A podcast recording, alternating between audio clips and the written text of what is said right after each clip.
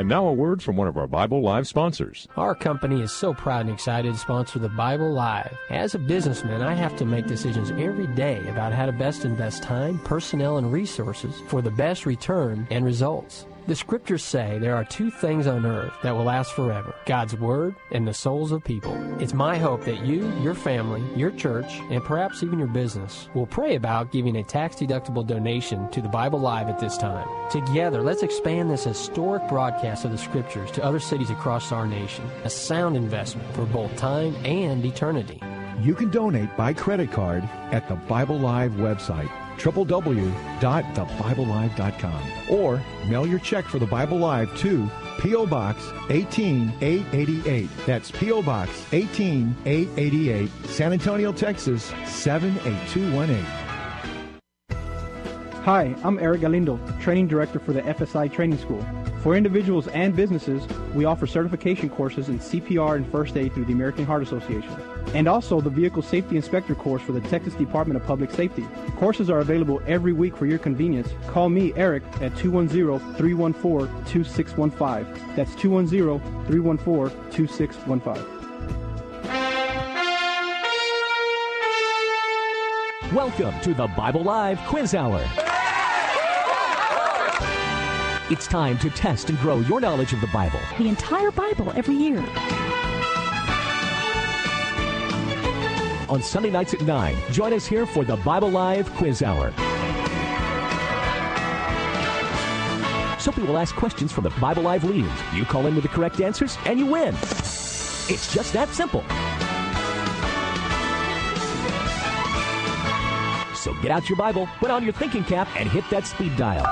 Because here's the host of the Bible Live, your Apache Indian scout through the book of books, Soapy Dollar.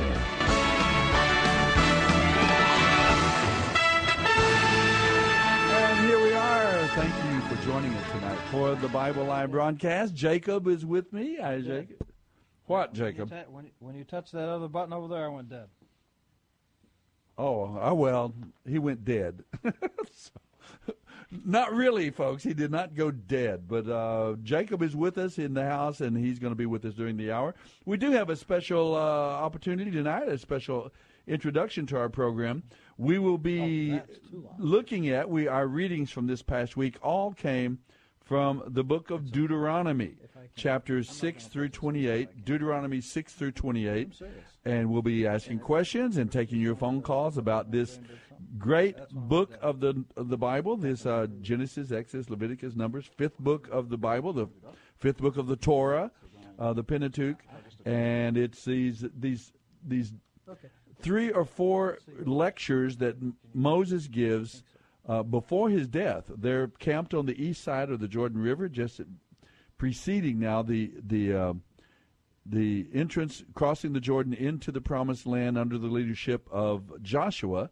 But uh, Moses is now giving these uh, lectures. Remember, Moses is the one that said, "I can't talk, Lord," and here he is giving these lectures to the people of Israel and some Soap- things that he's Soapy, grown can, a lot, can, hadn't he? can you hear me? I can hear you just fine. All right. Did you know that Moses talked just like Elvis Presley? He did what? Did you know Moses? John talk- says, "Here we go." Uh, did you know Moses talked just because you're talking about him stuttering? Yes. But did you know Moses talked just like Elvis Presley? Did, did Elvis Presley stutter? No. But since you're talking about him talking, Are you going to give us an impression? Is that what we're no, no, not Uh, at all. Your, When Moses went in front of Pharaoh, he said, "Uh-uh, Pharaoh, you can do anything but stay off of my subdued juice." I knew there would be some stay off know, of my old song, subdued uh, blue- blue suede yeah, shoes blue suede shoes, subdued my juice. subdued juice. Okay. Well, there you go. I don't have a rim shot, or we'd come up with what. There you go, John. Thanks a lot. But uh, we are going to be looking at the book of Deuteronomy tonight. We're going to be uh, uh, answering questions, telling you it means uh, the second law. We've already talked about it a little bit last week. That's Greek, you know. yeah, those crazy Greeks. They messed up again. But Jacob is going to help us get through that, and we're going to study some of the uh, traditions, some of the laws, and some of the things that Moses laid out for them in the book of Deuteronomy. But first, but first, I have a very special treat. We are this week uh, with our our work and our ministry with the um, Cru military out at Lackland with our uh, military personnel and so on. Uh, we had a great visit this week from the executive committee, the Cru Military Executive Committee, uh, from across the country, actually. Uh, they ca- gathered here in San Antonio. They had a series of meetings and get together and so on. But they also, uh, we then, since they were here, uh, came out and, and visited with us out at Lackland and helped and kind of got a chance to visit and see the, the ministry and the work that we do out there with the uh, uh, basic trainees and the and the uh, working with the chaplains, the great chaplains of the Air Force.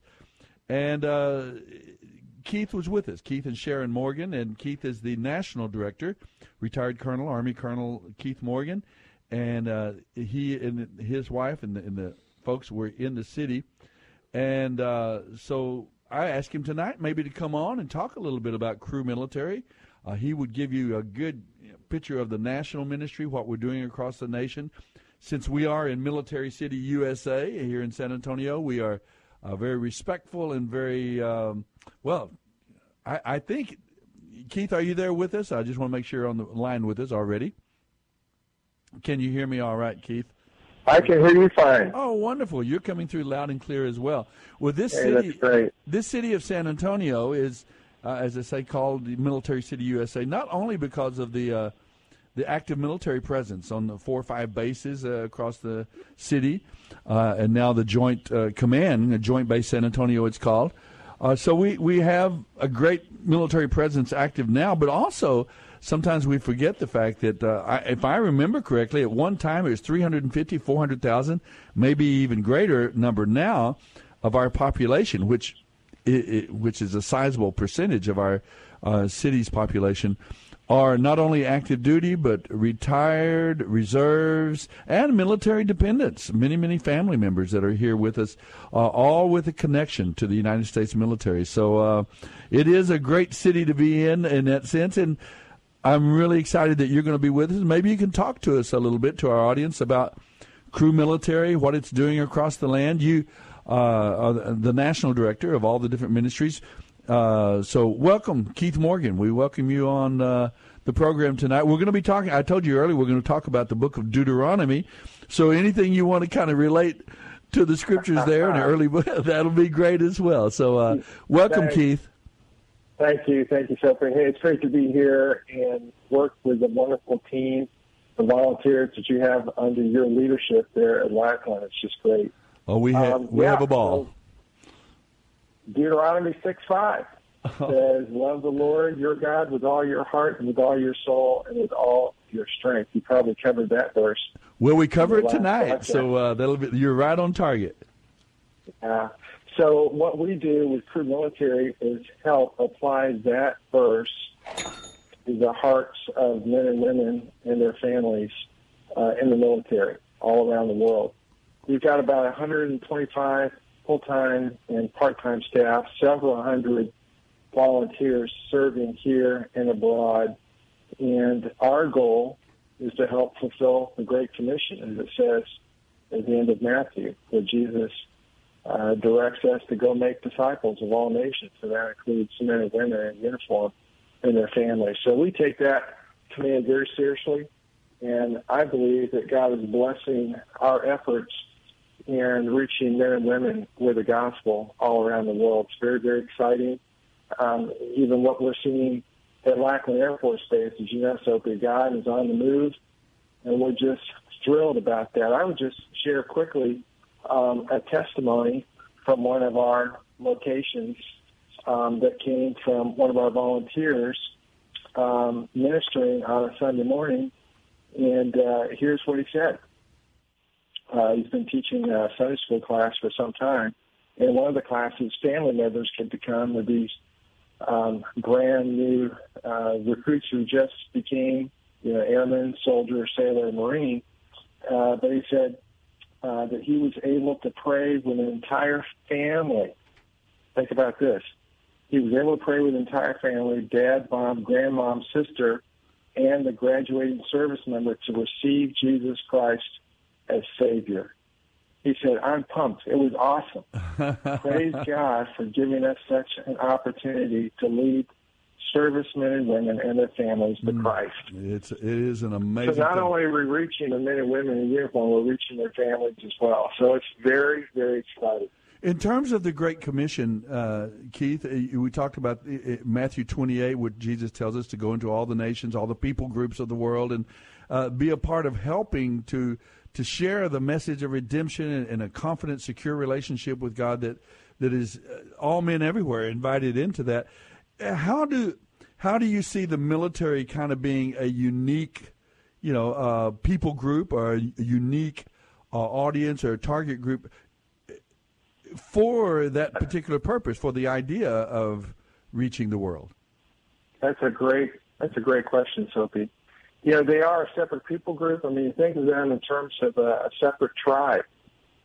Um, they have their own language. You're talking my They language. Uh, the, the Apache, we like to talk about tribes all the Yeah. time, so that's good. they have their own uniform. Um, they have their own unique culture and their way of doing things. And uh, yeah, so we think of the military in terms of being cross-cultural right here in our midst. And, uh, and so yeah, they are very unique. The challenges are unique, and, and I would say, um, in many respects, um, it's more stressful um, in a military lifestyle than it is for civilians. You know, they're constantly on the move. Many times they're in harm's way. Uh, many of them come back from deployment or from combat different people because of what they've experienced. Uh, a good number of them currently are living in hopelessness and despair. And so we want to come alongside them in partnership with chaplains yeah. and minister to them with the gospel, with resources that we produce to help give them hope in the midst of hopelessness and despair. It's a thrilling thing to do, and another unique thing that I, I've kind of seen and experienced is that they they go from us after we've had an opportunity to pour a little bit into them, to be an encouragement to them, to inspire, to help them in, in that relationship with God. They go on from us. Unlike a lot of people groups, they definitely do actually get sent literally around the world. We have uh, folks that move on from our ministry here in San Antonio. They move on to Korea, to Afghanistan, to, to Iraq, to Europe, different parts of Europe, around the world, where uh, men and women with the United States military are deployed. And that's a unique thing as well about ministering in the in the military community and the military culture. Absolutely. Uh, we like to think of them as missionaries in uniform. Uh, because when we have access to them, as you know, um, we help do the winning and building in their faith, and then the government does the sending. so the government will send them overseas, they'll send them on deployment. I mean, they're going to the four corners of the earth. And so, what a great opportunity for them to have a spiritual impact in the midst of uh, other men and women where they serve. Really, yeah, and, and kind of almost unique to, I don't know, another culture or another uh, career necessarily uh, that people might be involved with that would that would include that element. Now, some you know some corporations are inter- international and so on, and people personnel do get sent to other lands, but this is uh, in the military. It's you know it's actually a very prominent part of many times of the military family and their experience.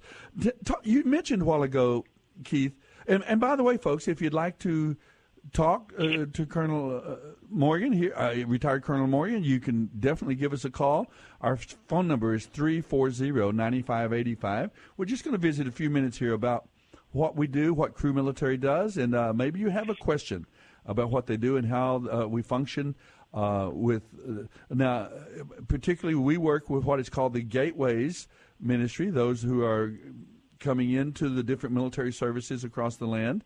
Of course here the, the air force at lackland and, and, and other um, basic training units of course uh, across america for the for the different branches as well but also with permanent party personnel and the people who are deployed uh, ships uh, networking throughout the military personnel all over the world. You, so if you'd like to give us a call, do that. 340-9585. Maybe you'd like the unique chance to visit with uh, uh, Colonel Morgan or Keith and kind of ask him a question that you've maybe had about uh, military experience or military ministry.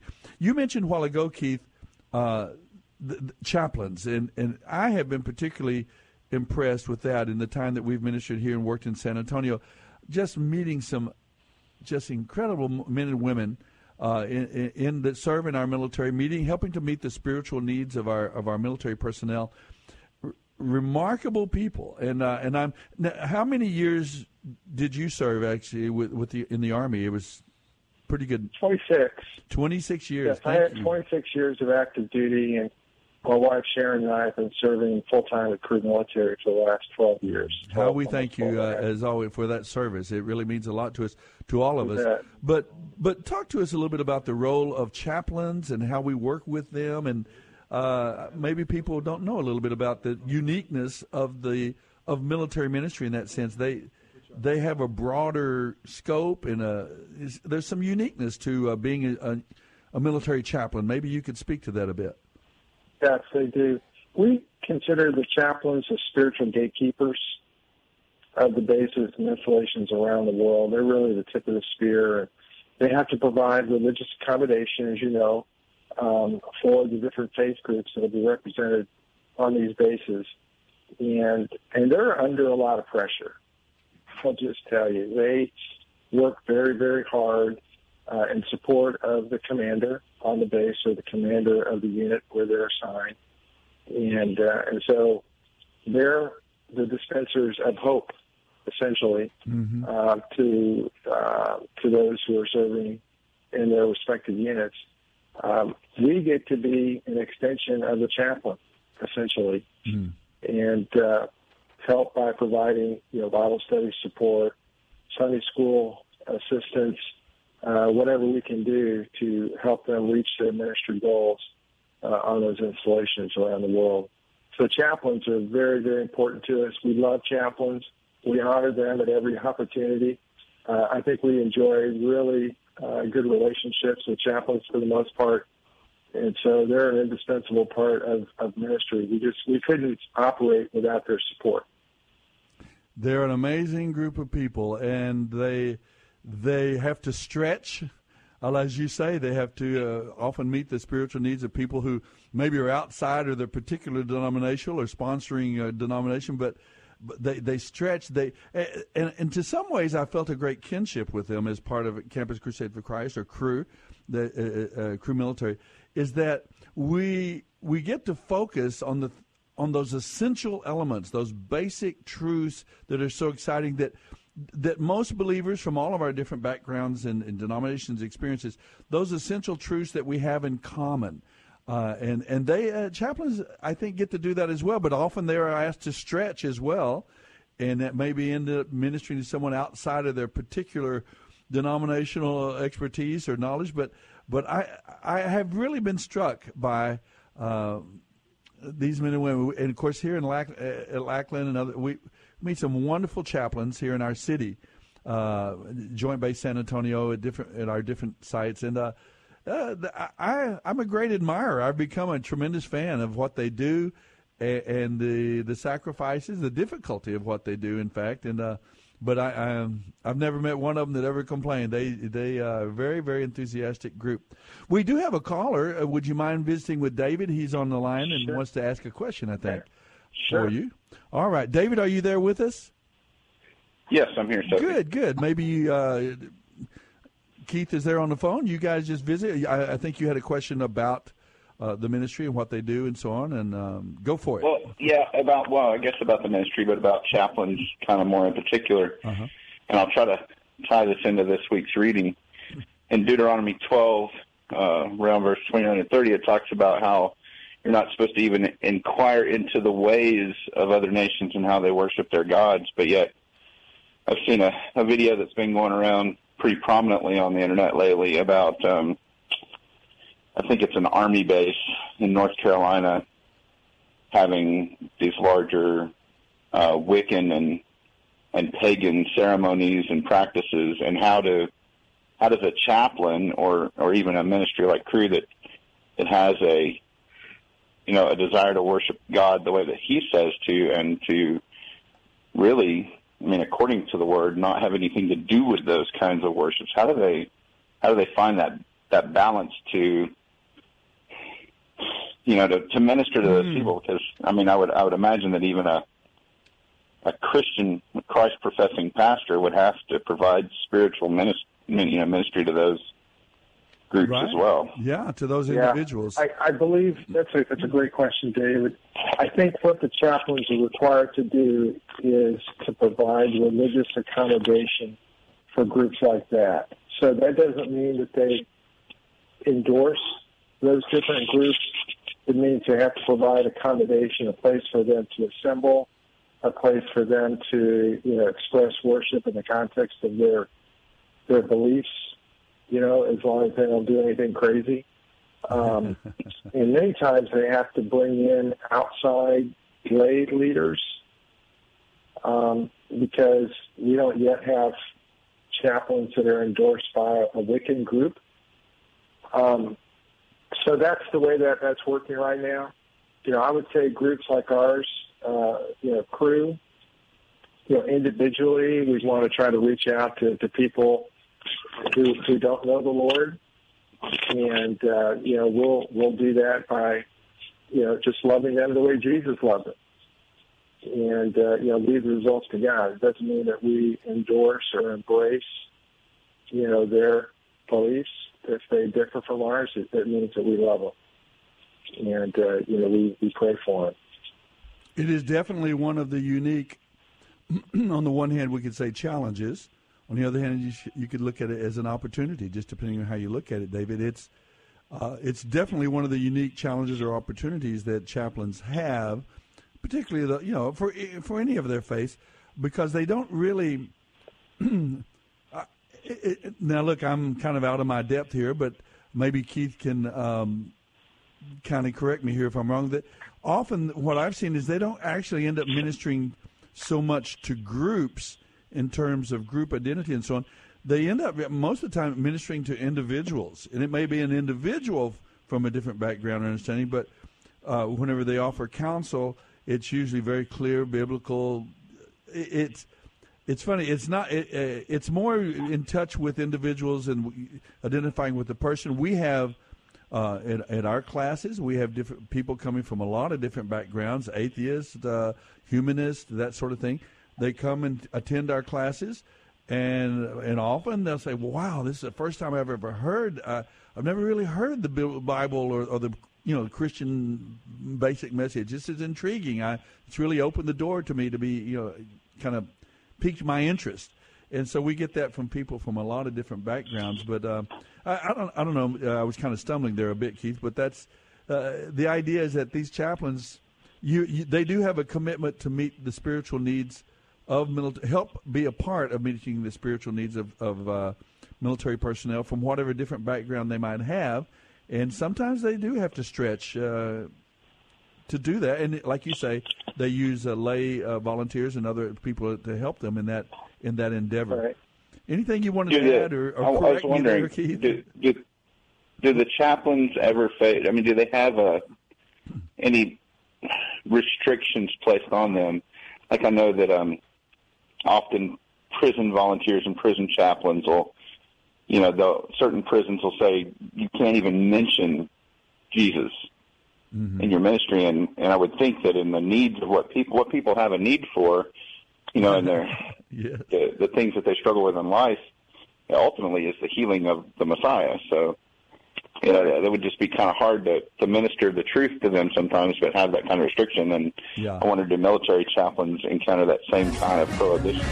Well, that's that's one of the things that they have to deal with. There's a lot of rumors out there on the internet and everything about all the restrictions and the difficulty of sharing the gospel in the military context, and a lot of that, it really, uh, frankly, they, it, a lot of it's not true. There's a lot of stuff running out there, and a lot of. Uh, a lot of a little bit of an exaggeration. There's a lot more freedom and opportunity than might be mentioned. Keith, can you stay on the line with us just a little bit, just into Yes, the next sir. segment? Yes, sir. We'll try not to take too much of your time, but there's our music. The end of our first segment has already gone by. David, thank you for calling. I appreciate hearing from you tonight. And Thanks, let's Soapy. take a quick break. 340 340-9585. We'll be right Dr. back. Stan Shelton, with offices at Loop 410 and Broadway, has taken care of the Dollar family, that's Suzanne and me plus our three children, for the past 25 years. Suzanne, tell the folks about our dentist. Well, like you say, Dr. Shelton is a dentist for a lifetime. He's got the latest technology. He's busy, but I've never had to wait. And I never dread going to the dentist. In fact, he and his staff are so personable that I actually rather enjoy it. Go to drshelton.com or call 590 7878. Nature's Factor carpet cleaning expert Shayla James. What makes Nature's Factor better than the older carpet cleaning processes?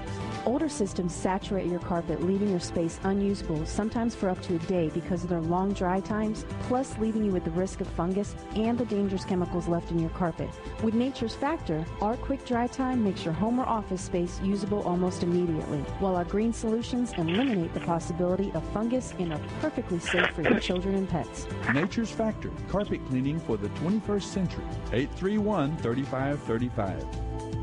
If you're listening to this station, I can tell we have a few things in common. You care about this country, your family, and your faith. My name is Dixie Bishop, owner of Texas Plumbing Diagnostics. We'd like the privilege of serving you when you have a plumbing problem. That's what the diagnostics is all about. With our skilled licensed plumbers and leak detection technology, we can find that hidden leak that's affecting your foundation or turning your yard into a swamp. We at Texas Plumbing Diagnostics are not on commission. Our flat rate pricing will cover it all. And of course, we do it all, from water heaters and softeners to stopped up drains and new gas lines. See why Angie's List has given us the Super Service Award five years in a row. Or read our testimonials at our website, tpdtx.com. Call us at two at our website, tpdtx.com. Call us at 210-698-9790 for Texas Plumbing Diagnostics. We respond to your emergency. STAT. Texas Plumbing Diagnostics. We respond to your emergency. Stat. Download the new KSLR app to your mobile device. Take us with you wherever you go. Download it for free at KSLR.com. Word of God speak. Would you pour down like rain?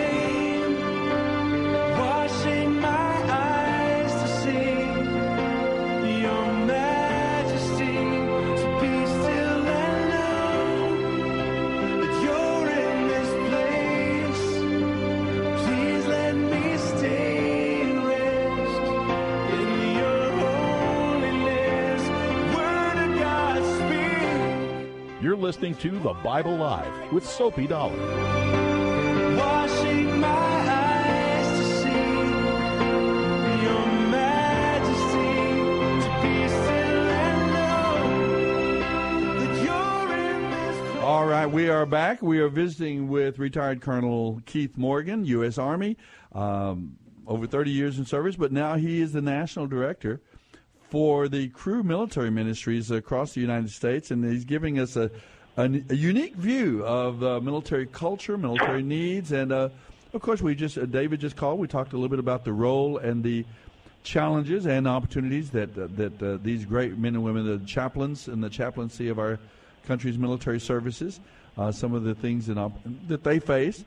And uh, you know, I, I, Keith, I, I was going to keep you a whole long time, but uh, with that question, and I'm sure there's interest out there. I wonder if there's anything else you might like to talk a little bit about. Uh, we won't keep you much longer, but let you speak to a little bit about Cru military, what we're doing. Maybe people would like Sure. a, a kind of a broad scope picture of um, not only gateways and but also the other kinds of ministries that we have across the land. Uh, talk to us about it. You bet.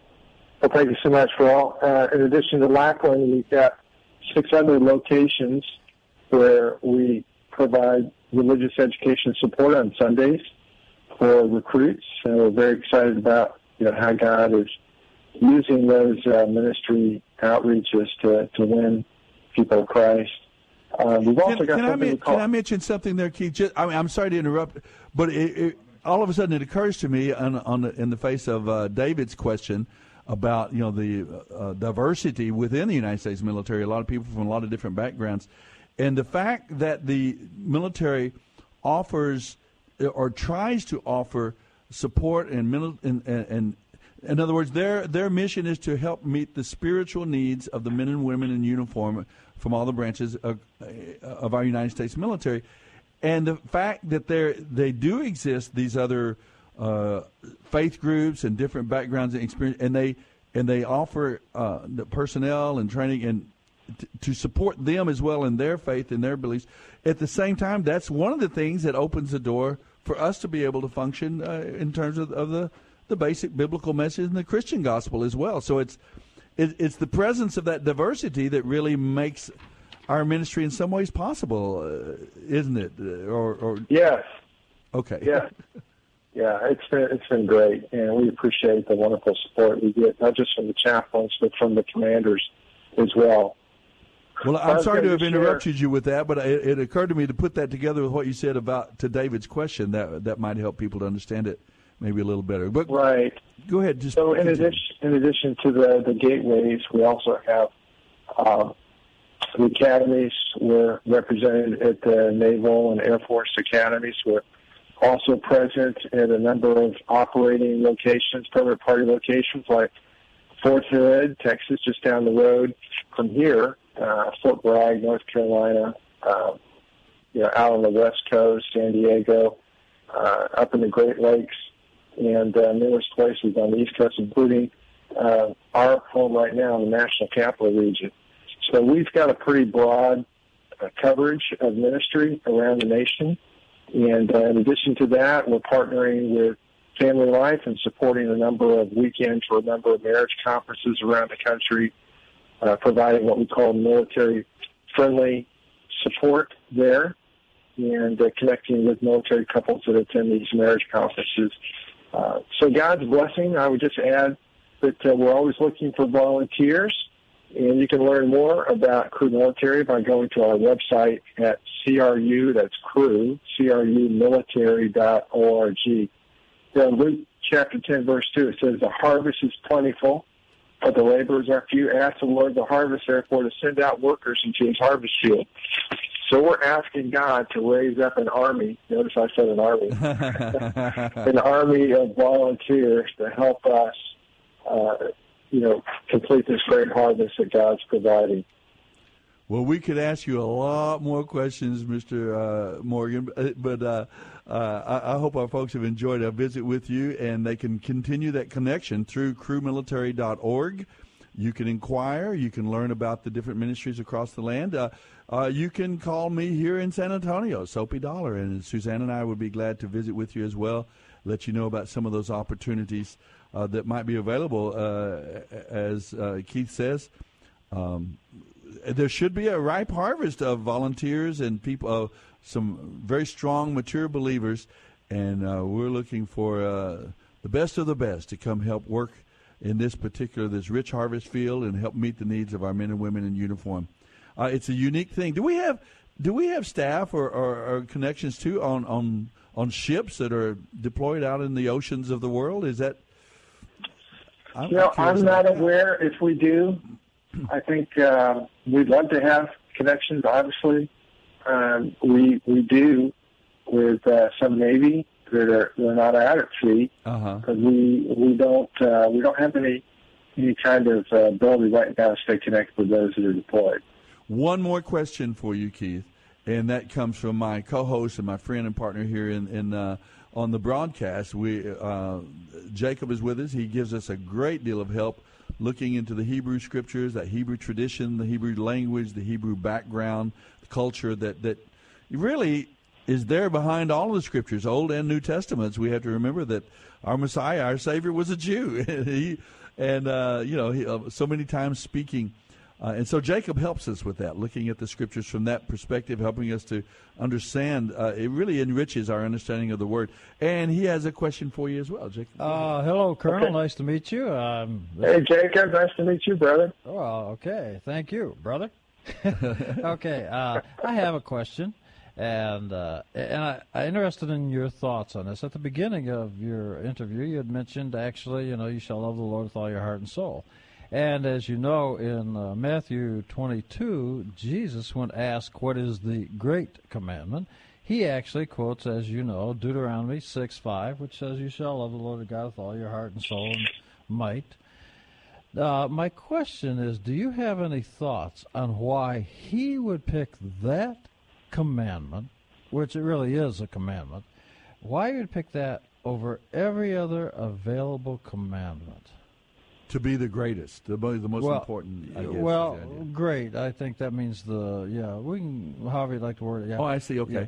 But um, I was just wondering because that you quoted that, and uh, and it certainly is a very important uh, commandment. But I've always had interesting uh, th- uh, wonders and thoughts about that, and I was wondering if you had any thoughts since you picked it, and that is the one. The six five is the one that Jesus Mhm. picks when asked. Why did he choose and that why one? Yeah. that with all the 613 commandments, he picks that one. Do you have any thoughts on why he picked Yeah. that particular? One? Well, I'll give you my opinion on that. I think because it's preeminent, and that if you're supporting and embracing that commandment, you're really embracing all the other ones. You know, you can't say that you're loving the Lord with all your heart if you're committing adultery, or if you're stealing, or if you're taking the Lord's name in vain. You're in violation of that preeminent commandment right there. Hmm. So, so that's What what I would think, say. Jake? I think it is the most important. Way to commandment. go, Keith! I, uh, I, uh, I'm not as quick a thinker. That was a very quick thinking and a, a great answer. You must have thought about that before. I, I'm suspecting, but uh, No. I thought it was a great answer. I, I, worthy of the radio here. You got another thought, Jake? no, no, that's fine. I was just curious about his thoughts, and he shared. I think it's a good answer. great. Thank you, Keith. Give our Hey, you're so welcome, Soapy. Big hug to Thank Sharon. you to you and Suzanne and what you all do here at Ministry in Military City, USA. Well, we love doing it, as you know, and it's been great to have you folks in here in the city with us this week. And all through the year, our our leadership team, folks, they have servant hearts. They don't lord it over. They don't try to control. They're just most supportive.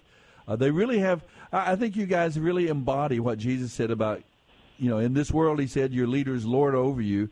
But I'm telling you that to be a leader in His kingdom is to be a servant, and you guys demonstrate that servant heart to us out here on the field uh, every day, every week, all through the year, uh, Keith. I really want to thank you for that, and I mean it sincerely. To give a big hug to Sharon and all the team, and of course we'll be in touch. All right, Soapy. Blessings to you and Suzanne. Thanks for letting me be on the broadcast. Oh, you bet. Glad to have you, Keith.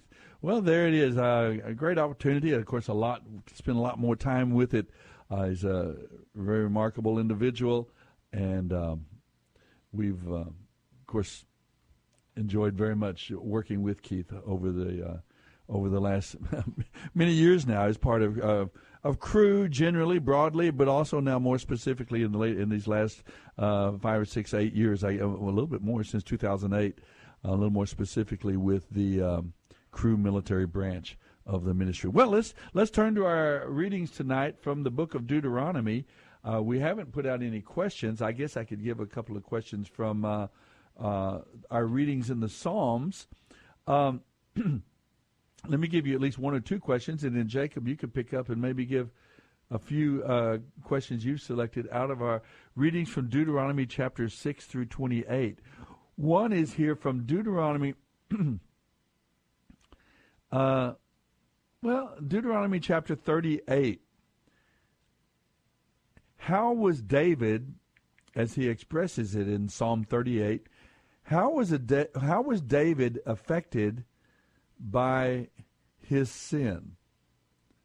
And I might even say uh, uh, unconfessed, you know, where he kind of hadn't dealt with it.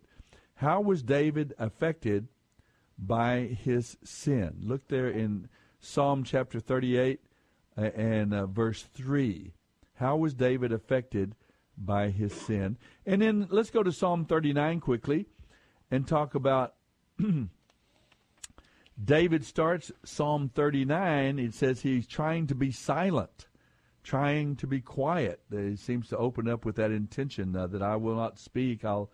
But what truth about life welled up within him and caused him to break his silence, caused him to to speak out? What is it? What truth about life encouraged and kind of moved David to to break his uh, not a vow of silence, but to break his silence and speak out about God. Okay, what truth about life caused him to speak out from Psalm 39? So we have those two questions: Psalm 38, Psalm 39. Uh, Jacob, you got something something for us from just uh, just a couple of quick ones. Um, Oh, let's go ahead and talk about uh, um, year number three, Deuteronomy 11. What does Moses say will help the people to faithfully love, obey, and worship God? And the answer is uh, is chapter 11, verse 18. Ah, so you like that question. That's interesting. All right, what else we got? Well,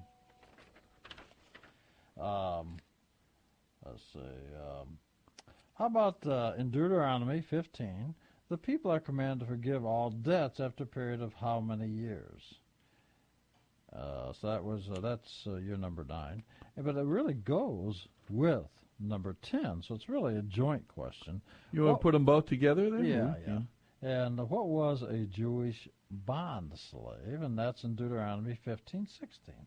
Okay, from Deuteronomy chapter 15, uh, verse 1, it would told the people are commanded to forgive all debts. And we're not talking about here, um, forgive us our debts as we forgive the, our debtors. Or the, I, I don't guess. Maybe that's part of the, I noticed that in the old versions, the word debts is used. Uh, uh, and then it talks of those who trespass against us. Uh, our trespasses as we forgive those who trespass against us. That uh, as another way is translated, but we're not talking here necessarily of.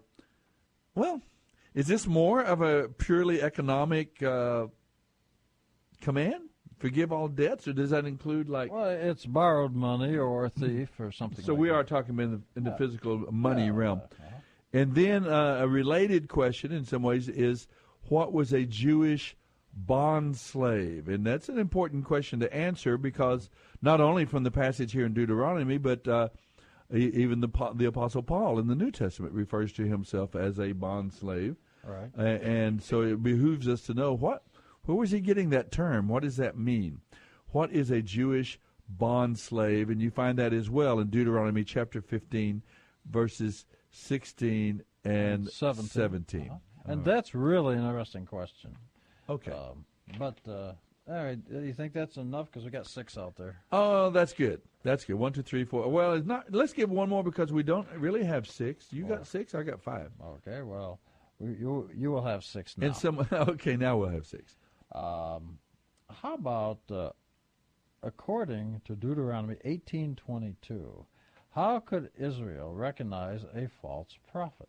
Ooh, I like that too because uh, we kind of, you know, I, I think it's a reality, and I'm not being critical. We we try as part of our ministry not to ever be judgmental or critical of other ministries or denominations and so on. We work with uh, Campus Crusade for Christ or Cru, as we're now called, is is uh, an interdenominational uh, ministry. We, um, like I said, we get to home in and emphasize those central, uh, primary beliefs and teachings that we that most of us hold in common as Christians. You know, whatever our different backgrounds. But this is great in our time as well, Jacob. You know, uh, there's a lot of voices out there. There, not every not every building that has a steeple on it is really a healthy, vibrant, you know, healthy church or congregation. And, Yeah, uh, you know, it's always been interesting to me is um, no matter which one you talk to, they'll always say the other guy hasn't got it right, but the Holy Spirit's talking to me, so I got it right. and uh, and I actually asked one of the pastors one time. I said, "Well, if the Holy Spirit's talking to all the pastors." He must be telling them different things because I'm getting a whole bunch of different answers. That is a huge question, a huge thought, and uh, uh, maybe you, some of our listeners want to talk about that a little bit. It's a reality that we face here in our country. I would say in a unique way because of our foundings, because of our national history, as uh, religious freedoms, and so on. Obviously, we've we've got every every title, every name you can uh, imagine, uh, all the different denominations and thoughts. Our de- within our denominations, we have denominations, so we, uh, we do a lot of that uh, diversity. I guess it's the capitalistic uh, spirit run amok in in the religious realm. You know, we we we diversify and multiply a lot. But maybe you'd uh, maybe our folks might have a question about it as well. You can call us 340-9585 if you'd like to talk about that, if you'd like to answer some of the questions that we put out from the book of Deuteronomy, we'd love to hear your thoughts there as well. So give us a call, 340 9585. And the lines have begun to ring and light up, and so we're going to go ahead and visit. Uh, I'm wondering, I'm thinking this might be the same David we. Is this the same David we spoke to earlier, or a different David? No, this is David from Arkansas. Okay, David from Arkansas. You weren't over on with us before, right? Yeah, that was me. Okay, all right. I, I'm recognizing the voices. I'm thinking, oh, how many Davids? Can, I get it. This is a popular name though. So anyway, David, go for it. What, what's on your mind? What's on your in your thoughts? So I was going to talk about um, the Deuteronomy 18:22 question. Um, I mean, it, it is a, it is a good verse that uh, talks about that. How you recognize a false prophet? Essentially, um, it's when they're what they prophesy about or what they say doesn't come to fruition. But really, the the better test is Deuteronomy 13. And it says the same things when there arises among you a prophet or a dreamer of dreams, and he shall give you a sign or a wonder. And even if the sign or the wonder shall come to pass, shall come to be true of which he has spoken to you, saying, Let us go after other mighty ones, which you have not known, and serve them. Do not listen to the words of that prophet or that dreamer of dreams. For Yahweh your Elohim is true to you. Know whether you love Yahweh your Elohim with all your heart and with all of your being. The one in, in 18 really just talks about the prophet that speaks something presumptuously that, that doesn't come to, to pass. But 13 says even if they do say something that comes to pass, if they, um, you know, if they say to go after other gods, in other words, if they say to don't don't obey God's law, don't don't follow the laws of the Lord, don't follow what He says. Let's go do this. Then you're not supposed to accept them at all either. You're actually supposed to. Uh, Wow, that's a very important. That's a very important passage and uh, truth that you bring out there from from the scriptures. We think of. Uh, I, I- I knew about the passage where it says, uh, "If it doesn't come true, if the prophet speaks in the Lord's name, but his prediction does not happen or come true, you will know that the Lord did not give that message." So that is one of those ways that we can test the authority, test the message of a prophet. But uh, chapter well, thirteen you know as who well. else? You know who else said that? And uh, in the uh, Christian scriptures, and uh, Matthew twenty four twenty four, if I recall. Uh, and I know one of the proof texts that many folks like to use is a miracle. But Jesus, Yeah, Jesus right. himself says, "Do not believe miracles. Do not." So, and I'm going to hit you all with a hard one. You ready, David? Okay. Maybe. Okay. A miracle can be a lot of people in the Bible. We have a lot of people all the way from By the way, the, word, the word miracle is not in the New Testament. The word actually a mir- for miracle. Well, that's right. And the one True. thing we're working here right here is a sign or a wonder. Sign and wonders. yeah. Sign is a good thing. Wonder's a bad thing. Now, if that's anything that's out of the normal realm, out of the normal physical expectation of being or an uh, obvious consequence. Supernatural- Well, supernatural. so even okay, supernatural. Well, even, even. And I, did I have that verse right? By the way, is it, uh, Let me look. I, uh-huh. I think it's 24 I found it 24. quick, I, Yeah, it says, For false messiahs and false prophets shall arise, and they shall show great signs and wonders, Uh-huh. so as to lead astray, Mm-hmm. if possible, even the chosen ones. Great. Now, this is a hard one, and that includes all of them. If the resurrection is only a miracle or a sign or a wonder, I don't think it'd be a negative thing, perhaps. A sign, probably a good thing. But that, the resurrection, according to Jesus, Uh-huh. according to this, is not proof of Not messiahship. of itself, right. It has nothing to do with even resurrection from the dead. It has that's nothing more than a miracle. Can God do a miracle or a sign or wonder? Of course He can. So what it proves is Jesus wasn't the first one to rise from the. Well, that's true too. But all it proves is is that there's a life after death. That's what it proves. It does not prove messiahship. So the question is, how do you prove messiahship? Could it be? You said you used the word prove. Uh, Well, according to could- the, the definition Exactly. of the Bible. I- it could be an evidence, right? It could be because it is evidence. predicted. I think in the isn't it predicted in the Hebrew Scriptures that the the Holy One, the, the Messiah, would not suffer corruption in the grave, that sort of thing. Isn't that kind of one of the understandings? Yeah, uh, yeah, it, it can about be. the, so it's an evidence, but, it's not how a proof. Do you, how does the Bible itself give the differentiation between? Certainly, it can be an evidence, but there might be a bad guy that can do it. So how do you determine it? It actually is given the answer exactly where David says in chapter 13. So here is the dilemma. Soapy, David, and the listeners. And it's okay. Don't anybody be mad at me. uh, but here's the question. If indeed it could be done by a good or a bad guy, so it doesn't prove messiahship, Mm-hmm. but it does give us a standard. And I would say, and I think you'd agree with me, I hope, that, and you can jump in on this, David, if you like, um, it does seem to say that if he says anything else other than God's laws, then he cannot be telling the truth and he cannot be a prophet. Now that's That is absolutely true. Well, and, and even even that sign would apply to the Messiah if he comes and there you go. Now here's David. You're getting law. at the, you're getting to at the nut of my question. Uh, if and I've heard many, many, many Christian preachers say this that we're freed from the curse of the law. If Jesus changed God's laws, what conclusion do you draw, David? He's not the Messiah. Thank you. Now, am I Can't saying be. he's not the Messiah? No, I'm not, because I'm You're going saying to tell if you. he taught against the law. Uh huh. What's that? I'm sorry. Say again. You're saying that if he taught against the law, he could not be Messiah.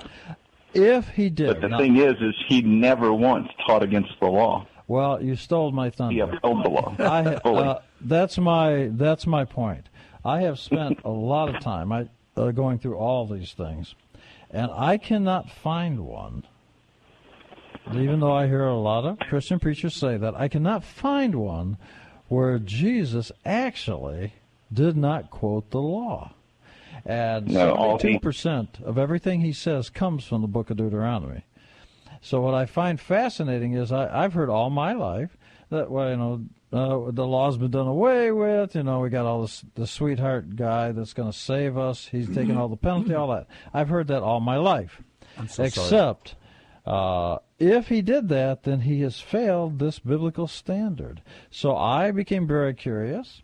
I, I worked actually with somebody else, a very knowledgeable guy, and uh, we took butcher block paper. We researched each and everything, and what I found was I cannot find that he violated anyone, and so it's always been a puzzlement to me. And I'm being very honest. Mm-hmm, mm-hmm. How is it that many Christian churches say, "Oh, well, we don't have to do the law; he freed us from the law." Now, if that's what he said, I think we have our proof text that he cannot be the Messiah. David, why don't you give? Uh, we J- Jacob and I have talked about this uh, a number of times here on the air and personally. Maybe you could uh, kind of give your response essentially to what he's saying there, and, and of course you agreed in principle about the uh, the concept or the, the, of his question. Um, Oh, and more than principle. Yeah. Go ahead. In practice, I agree to the concept. In That- that's practice what I, as that well. word I was looking for was premise. yeah, that's right. Yeah. Um, so, so Jesus, Yeshua, never came. Uh, what he came to do was to tear down the law of man, the oral law, which is now written as Talmud and Mishnah and Tosafot. It, it, it's everything that that man wrapped around the law of, of God. It way more. Uh, there, there's multiple. Matter of fact, what what people usually reference is Paul to say that the law has been done away with more than they do Jesus. Right. And the reason they do that is because Paul talks of multiple laws, not just the law of God. Intriguing. Listen, there's our music. We have to break away. David, you've opened up a great topic for us. We're going to continue when we come back. talking about the fact that what Jesus said, in particular what Paul says, what does he mean in when he talks about uh, the law that we are freed from the curse of the law? Because he actually does seem to say that. What does he actually mean? Is the law, in fact, passe and past, or is it? In what sense did uh, Paul say those things? Stay with us, folks. 340 9585. We'll be right back.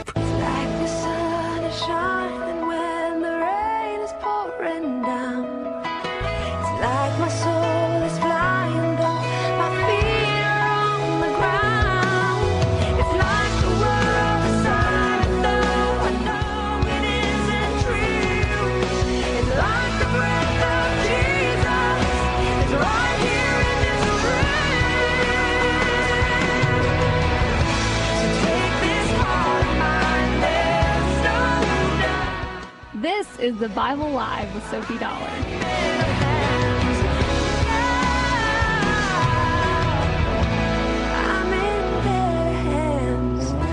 Yes, indeed, we are. Thank you for joining us tonight. This is the Bible Live broadcast. My name is Soapy. My partner here and my friend uh, is Jacob, and we're talking about all things biblical. We are in the book of Deuteronomy tonight, chapters 6 through 28. and Jacob's phone is ringing off the hook, as we used to say. Well, and I got a new phone, so I don't know how to turn it down and make it be quiet. he, he he's got a new phone. He can't do anything with it. So anyway, there we, he, he's getting those touches, those uh, calls and texts. But we've also got another caller, um, John. I've forgotten what line and, and who we're with. Uh, great, Chris is with us. Uh, join us, Chris, in our conversation. Chris, thank you for calling in tonight. Glad to hear from you. Hi, Soapy. How are you? I'm great, my friend. Really good, and enjoying uh, our discussion tonight. About, you know, meeting the folks from Cru Military and hearing a little bit about what God is doing in that particular uh, little corner of God's vineyard here on planet Earth, and uh, it's an exciting thing. But also now getting into the Book of Deuteronomy and some of these. Uh, some of these themes that are touched upon.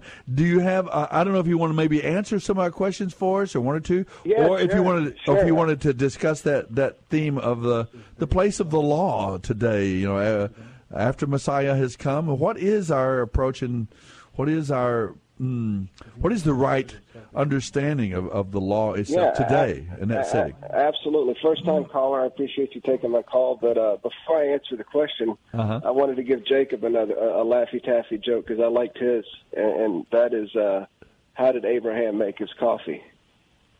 oh, that's because he brewed it every morning. Oh, you got it. You got it. oh my lord, that is, that's too easy. I would not have. He brew, he brewed it.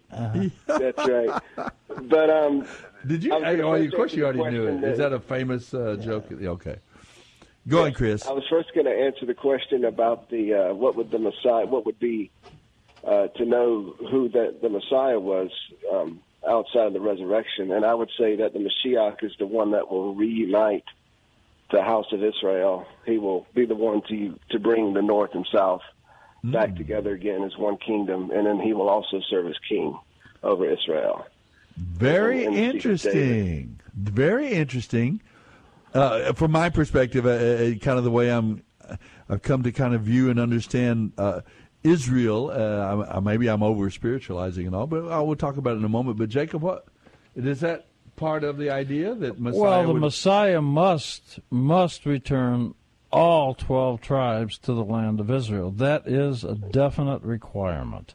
And uh, that doesn't say that if somebody believes Jesus is the Messiah, it doesn't say he's not. Uh, we can just say at this time that has not taken place. Israel, the the country, has been reestablished. And what's fascinating, would you say all twelve tribes are probably represented in Israel now?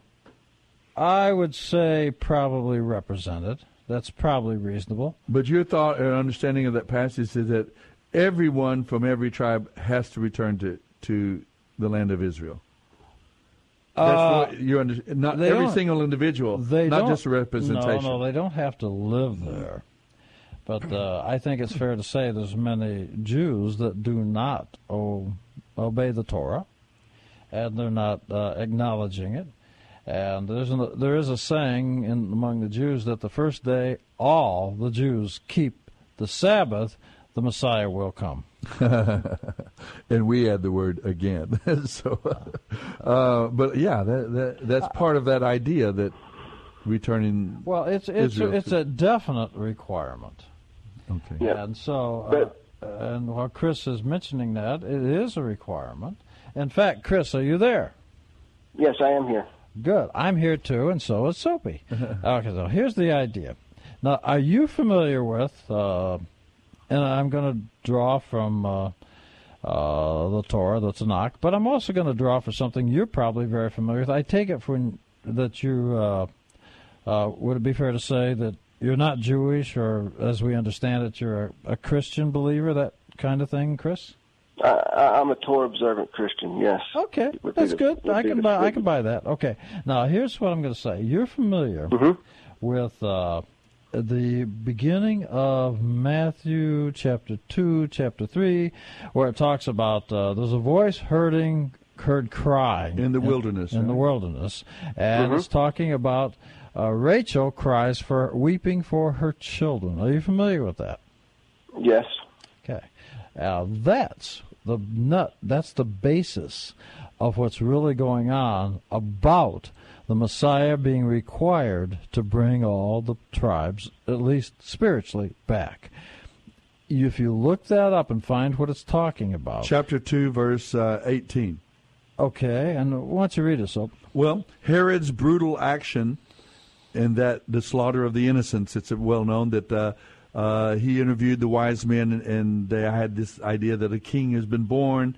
And so Herod had all the children two years of age and under, I believe it was, um, killed uh, in his jealousy and, and, and, and insecurities. And the, it says that Herod's brutal action. Um, these are all the boys in and around Bethlehem who were two years Yeah, old. but we're under. talking about Rachel and her tomb. Yeah, it- it- voice. but Herod's brutal action fulfilled what God had spoken through the prophet Jeremiah. Ah. It says, "A cry was heard in Ramah, Ramah, weeping and great mourning. Rachel weeps for her children, refusing to be comforted, for they are dead." Uh-huh. Well, dead. Uh, at any rate, uh, interesting translation. But the idea is Rachel It was would- born, uh, I mean, died, I should say, and was put in her tomb. That tomb is still uh, uh, findable and observable in Israel. Now, Rachel was one of the s- daughters of. Well, uh, she's one of the wives. one of the wives of. She- Uh, she's Jacob's Yeah, Jacob's wife. yes. Mm-hmm. So, And, and Joseph Joseph was one of her favorites, and Joseph had Ephraim and Manasseh. Oh, that's all true, but Jacob. why are you getting the idea that the Messiah must bring the tribes back? And what I'm trying to say is that's the verse. Now you say, well, wait a minute, she's crying. Well, remember the story as you said, as you brought up. It, when uh, Jacob buried her, where that tomb is, is the road that the Jews were led away on when they went into captured captivity. And what happened is the Messiah has to bring them back on the very same road. And if you look this up in Jeremiah, you will find this.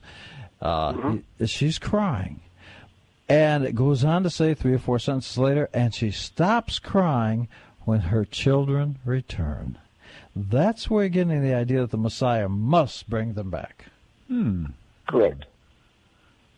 Go, go ahead, Chris. Yeah, maybe you have a comment or want to comment further. Oh, no, no, no, no. I was just going to say, you know, that, that there's just so many uh, of, you know, prophecies of, of the regathering. Hosea 1, 10, and 11, Jeremiah 31, 33, you know, Isaiah, Ezekiel. I mean, it's just the, the, the two sticks must come back into one, and the Messiah will be the one to do that. Is this And- in and- any way? Does this in any way relate, uh, David a- and Jacob? Both of you are quite knowledgeable on this. Uh, does this in any way relate to the experience that Jesus had as a child of fleeing from this uh, slaughter, free, fleeing from Herod?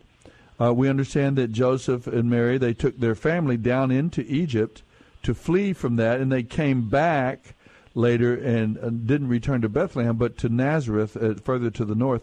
I'm wondering if that idea, because I think that passage is uh, referred to as well, uh, when it tells that experience when Joseph and Mary come back, it talks about out of Egypt I have called my child and so on. Is there any relationship to that idea that Jesus returned from Egypt? You remember- and, this verse that we just the mentioned? way I read it, the way I understand it, which nobody has to take what I say, but it's an interesting place to comment.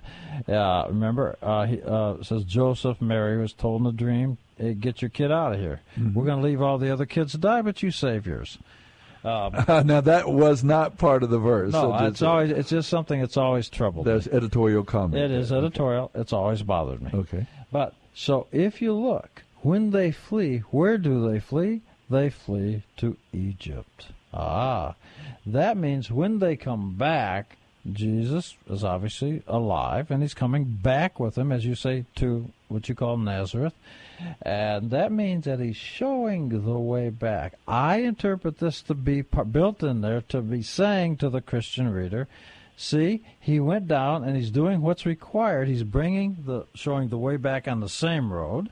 And uh, then Hmm. Rachel will start enjoying everything because her children are returning. Well, I was wondering if there was a relationship between because the the the writer of that verse, and I don't remember actually where it is, but it does. It, they throw in this was a fulfillment of that that that promise or that expectation that out of Egypt I have called my child. Right. David, do you have a thought about that as well, or maybe you can add to that? I'm not. Not David, Chris. I'm sorry, Chris. Uh, I'm, so, I'm so full no, of Davids. no. I mean, I. I, th- th- there's many prophecies that the Messiah would fulfill. Mm-hmm. Um, I was just, uh, I was, I was just linking that. Yeah, Um, I don't know. Uh, I got. I uh, want to ask you a quick question before we run out of time, uh, Chris. Uh, Sure. Do you know what year the nation of Israel was reestablished in this century? 1948. Good. Now here's the question. Do you know what year from the year of creation that Abraham was born? Uh, no, I don't. Not, not off the top of my head. 1948. On the flip Nineteen- side, Did you yeah. say Abraham? You said Abraham. I did. Yeah, uh-huh. And and remember the promises, the promises of the land, etc., etc. But it goes to uh, he was born from creation, 1948. Israel is 1948. I have always been struck by that. That's one of those other things I've just been very fascinated by.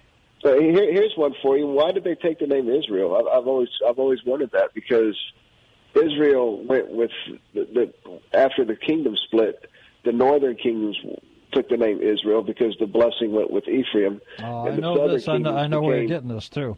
What uh, what's your favorite Bible that you use? Do you mind sharing? Um, I, I probably read the NASB the most. Oh. Um, th- that's what I studied with in school. Um, I see. But uh, it, it really doesn't. I, I'm not a. Uh, I'm not a translation thumper, if you were, if you, if you would. But the Southern Kingdom was always called Judea, which you know consisted of Benjamin, Judah, and and the Levites. Well, and, So- and Benjamin, yeah. Yep. So it would be curious why they took the name Israel when those that are there now are actually Judeans.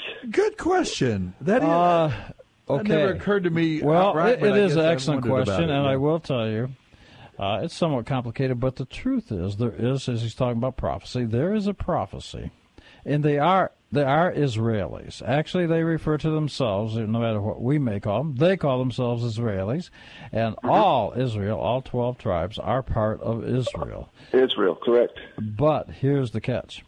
What's happening is when you call, you say Israel, and you got to determine how you're using it. But the the truth is, uh, Israel means. I know everybody's going to say that he wrestles with God and all that, but that's not the end. When you're reading in Genesis, there's a comma there, and it goes on to say, "And he wins." He is victorious. Well, so what that means is the best way of translating, and this is not from me, this is from Hebrew scholars, is Israel means champion of God. Now, and that's why he's uh, victorious. He's a victor. Anyway, so what we're Sure. talking about is in when Israel got reestablished. Certainly, uh, when the whole nation is back together, they will be Israel again. And there was something else we were talking about. What did you say a moment ago, Chris? Oh no, I was going to um, uh, the question when I first called in was how does the law still apply to how what my thoughts were on how the law applied to Christians today. Oh, well, that would only be, if I may say, really kind of my peeking through the window and giving advice which people may not wish to accept. I think God's laws have never changed. I think they've always been the same.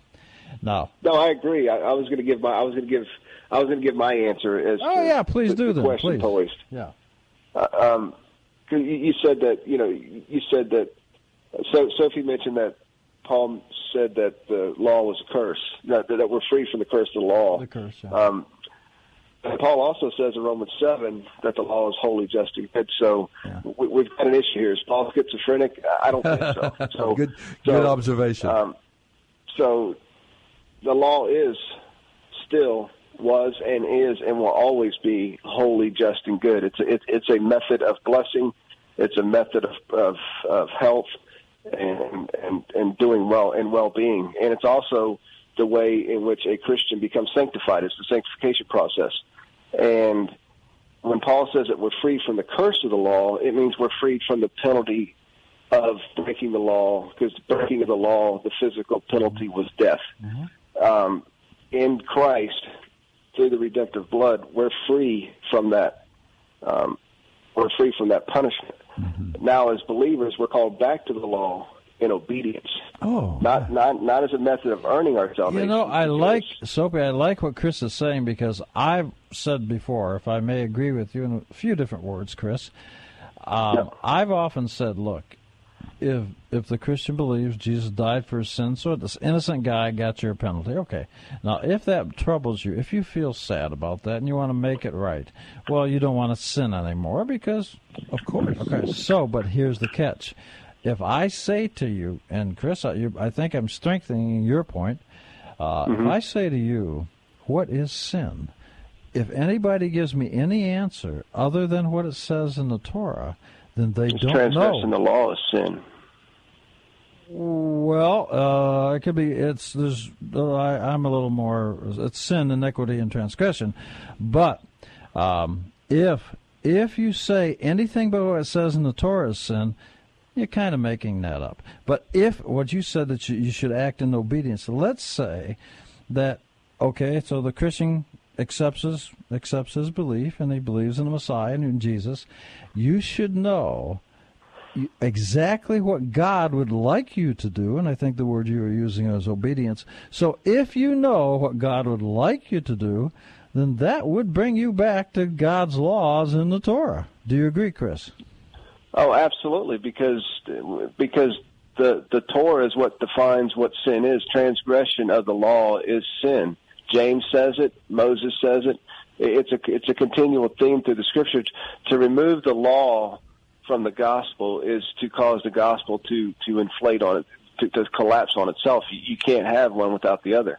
And uh, the, the, the, what the church has done, sadly, um, is they've taken the law and made it out to be something bad, something a, a curse, um, a heavy yoke, a burden. But the law isn't. It was never that. Um, what the law does is, is let's say, Soapy, let's say that you've got cancer. Oh, You're terminal. let's You say come to me. that. well, well, no, I'm just giving an example. Somebody has. well, We won't use that. Somebody. Some, so I'm a doctor, and and a patient comes in, and I tell them they have cancer and they're terminal. Okay. Am I am I the fault? No. Without the doctor, he would have never known you had a terminal illness. And seek That's what the law treatment. does. Yeah, and seek the treatment. law, the yeah. law reveals sin in our life. It, it is that which points us to needing a, a redeemer. Once, once we have the redeemer, the law is our is our guidebook. It's it's our process of becoming sanctified. And you mentioned earlier, you know, the the retired colonel, uh, you know, quoted Deuteronomy, you know, love the Lord your God with all your heart, mind, and soul.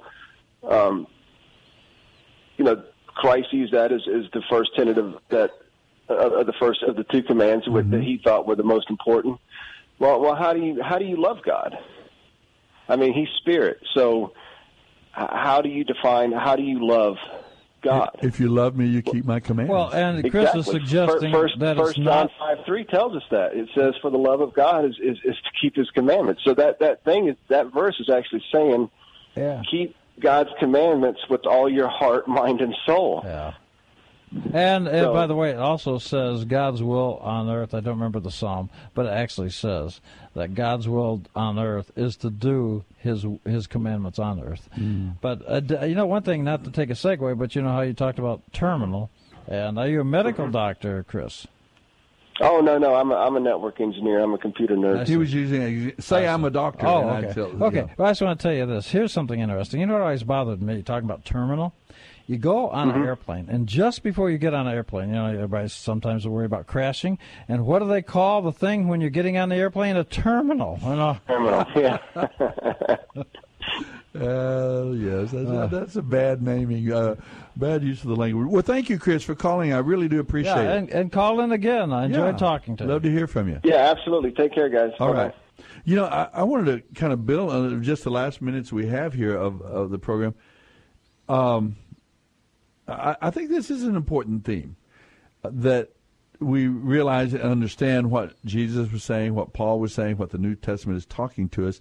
This whole idea of the freed from the law, the law no longer exists. It's it is true, but there, and I think Chris and you, uh, I mean, and all of us, we're we explain the sense in which it's true, the consequences, the condemnation that comes, because the law condemns us all, Jew and Gentile alike. Every every person. When we look at God's holiness and His, the law is also an expression of the righteousness and the goodness and the holiness of our God, and we all have sinned. We all fall short of God's glory, and so in that sense. Uh, because of the atonement, yes, we've been delivered in some sense from the, the curse of the law, but the penalty. I don't. Yeah, the penalty. But I, I don't. This is does worry me a little bit, uh, and I won't go so far as to say the church because I mean, that's a vast group that I you know, I can't speak to. But I think here in our own culture, in American cultural in Christianity, the, in the way it's expressed, I think sometimes we do mis- misrepresent the whole idea of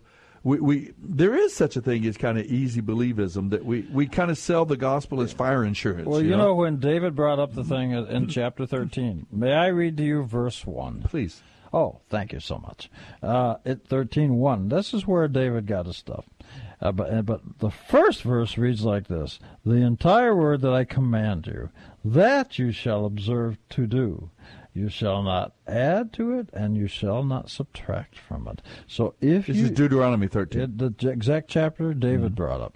By the way, I would we don't have time for this, but uh, sometime I'd like to discuss what I consider him to be well, somewhat incorrect on about the Talmud and that kind of thing. Well, we don't have time. We don't that, have time for as that. you said. But the point is, um, but the point is, is that sin is what it says. It's not what you make up. You're adding to it. And I'll tell you something very fascinating. Um, if you add to it, you made it up. And so you have to know what sin is if you don't want to do it. If you don't know, then you're making up. And you know, and sometimes they say, don't go to the right or the left or the left hand of God and the right hand of God. That's the other way of saying it. The right hand of God is mercy. The left hand, that's going too far with leniency. No justice. I, everything's okay. I just don't want to hurt somebody's feelings. And or if you go to the left, it's too strict. You're being cruel with no fairness, no compassion, no mercy. So left and right, that's what that saying verse says. Don't let your left hand know what your right hand's doing. In other words, they both have their function. You don't go too far to make it too strict and, and crushing. You don't go too right where there is no It's a law. great picture. It really is. It's a great picture right from the scriptures. I um, I guess what I was going to mention is more of a kind of a human ministry observation I've made over the years is that uh, when someone comes to seek God and desire a relationship with God, I, think it always it always has a moral or ethical uh, element to it. Maybe the thing that brings us to seek God is uh, uh, lack of purpose and meaning and significance in life. Maybe it's uh, fear of death. Maybe it's a lot of things. But uh, an aspect of that, almost invariably, is a commitment to knowing God, love God, walk with God, and, and glorify God with our lives. B-I-B-L-E. And I must have hit a Call button now. here. Let me get that Well, off. you heard the Bible. So uh, I think most of us inherently, once we come to God, there is a desire to please Him, to honor Him, to obey Him. Thanks everybody for joining us. See you next Bible week here on the Bible Live. To helping restore the Bible Bye-bye. to our culture, and is brought to you by Cru Military Ministry. Mailing address is P.O. Box 18888. That's Box 18888, San Antonio, Texas 78218. Hear the entire Bible every year on the Bible Live, weeknights at 9.30 on this great station.